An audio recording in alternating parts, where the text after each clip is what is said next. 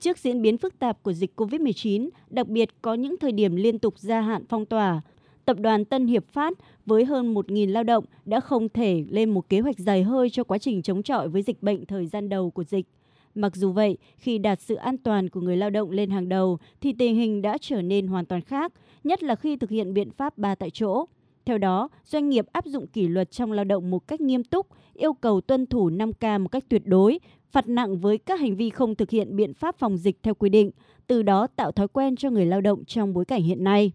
Theo bà Trần Uyên Phương, Phó Tổng Giám đốc Tập đoàn Tân Hiệp Phát, khi bước sang trạng thái bình thường mới, doanh nghiệp buộc phải giải bài toán làm mới mô hình sản xuất kinh doanh và kiến tạo văn hóa trong nhà máy công xưởng. Theo đó, doanh nghiệp thực hiện mô hình nhà máy xanh an toàn, người lao động được tiêm đầy đủ và xét nghiệm thường xuyên theo đúng quy định của Bộ Y tế.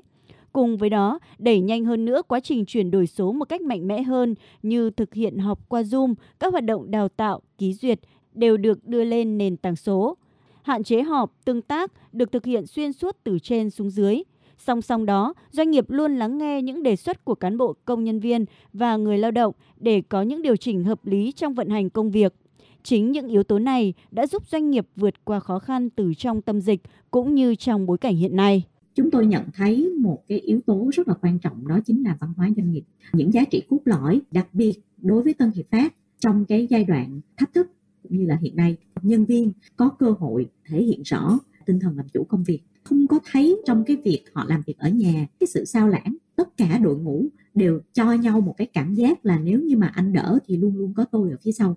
Và cái tinh thần đó rất là quan trọng để giúp cho chúng tôi duy trì được cho đến hiện nay. Các chuyên gia kinh tế cho rằng văn hóa doanh nghiệp tác động đến kết quả kinh doanh và tài chính của công ty, đặc biệt hiệu quả trong bối cảnh thiên tai dịch dã. Việc tạo môi trường làm việc hiệu quả, tăng sự gắn kết của cán bộ, công nhân viên, kết nối doanh nghiệp và người lao động là cách thức bền vững để duy trì sản xuất kinh doanh. Văn hóa mạnh cũng là yếu tố giữ chân nhân sự, khiến họ tình nguyện, sát cánh trong những giai đoạn khó khăn nhất và muốn gắn bó cùng doanh nghiệp cả đời. Theo chuyên gia kinh tế Lê Duy Bình, thời gian qua, dịch bệnh làm bộc lộ rất nhiều những hạn chế của doanh nghiệp trong công tác chăm lo sức khỏe, an sinh cho người lao động. Điều này đã dẫn đến nhiều doanh nghiệp phải đau đầu giải bài toán tìm nguồn lao động sau dịch. Trong thực tế, có hàng triệu lao động đã về quê để tránh dịch. Thực tiễn này đặt ra yêu cầu doanh nghiệp phải chú ý hơn nữa về đảm bảo điều kiện về sinh kế, tinh thần cũng như là vật chất cho lao động để họ yên tâm đồng hành với doanh nghiệp vượt qua khó khăn. Cùng với đó là đẩy nhanh hơn quá trình chuyển đổi số trong quy trình sản xuất nhằm hạn chế tiếp xúc trực tiếp giữa công nhân, những người lao động với nhau. Đối với khách hàng, đối tác cũng cần thiết lập nên những quy trình giao dịch mới và được điều chỉnh để phù hợp với trạng thái bình thường mới. Khi đó sẽ giúp doanh nghiệp thực hiện biện pháp an toàn sản xuất cũng như trong cung ứng dịch vụ.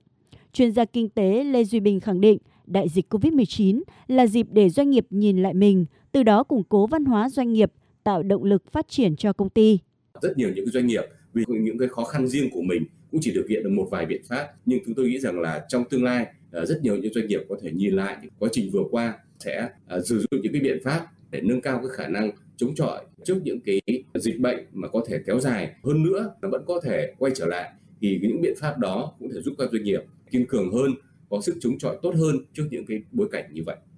Đồng tình với quan điểm này, ông Ngọ Duy Hiểu, Phó Chủ tịch Tổng Liên đoàn Lao động Việt Nam nêu quan điểm, những cuộc khủng hoảng trong tương lai luôn luôn đòi hỏi việc tuân thủ kỷ luật, tinh thần đồng tâm đoàn kết, sẻ chia như một giá trị, một phẩm chất cần thiết. Vấn đề này sẽ trở thành một đặc trưng văn hóa của các doanh nghiệp mà ở đó người lao động là một chủ thể rất quan trọng giúp cho doanh nghiệp phát triển.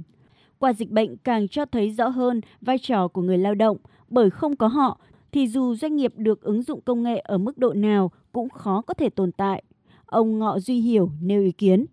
Trong bất kỳ hoàn cảnh nào, nếu mà các doanh nghiệp không đánh giá đúng, không coi trọng cái vai trò của người lao động bằng các cái chính sách chăm lo hỗ trợ một cách rất là kịp thời, kể cả lúc chưa khủng hoảng cho đến lúc khủng hoảng, doanh nghiệp đấy sẽ bị thất thoát về người lao động khi mà gặp những cái tình huống khủng hoảng. Ở nơi nào mà có những cái khu chung cư, ký túc xá cho người lao động, người lao động thường là ít trở về quê. Thì điều đấy đặt ra một vấn đề, đó là vấn đề nhà ở cần phải được quan tâm nhiều hơn bao giờ hết. À, đấy là trách nhiệm của nhà nước, trách nhiệm của xã hội, của doanh nghiệp. Đấy là cần phải quan tâm hơn nữa để đảm bảo sự là an cư lạc nghiệp.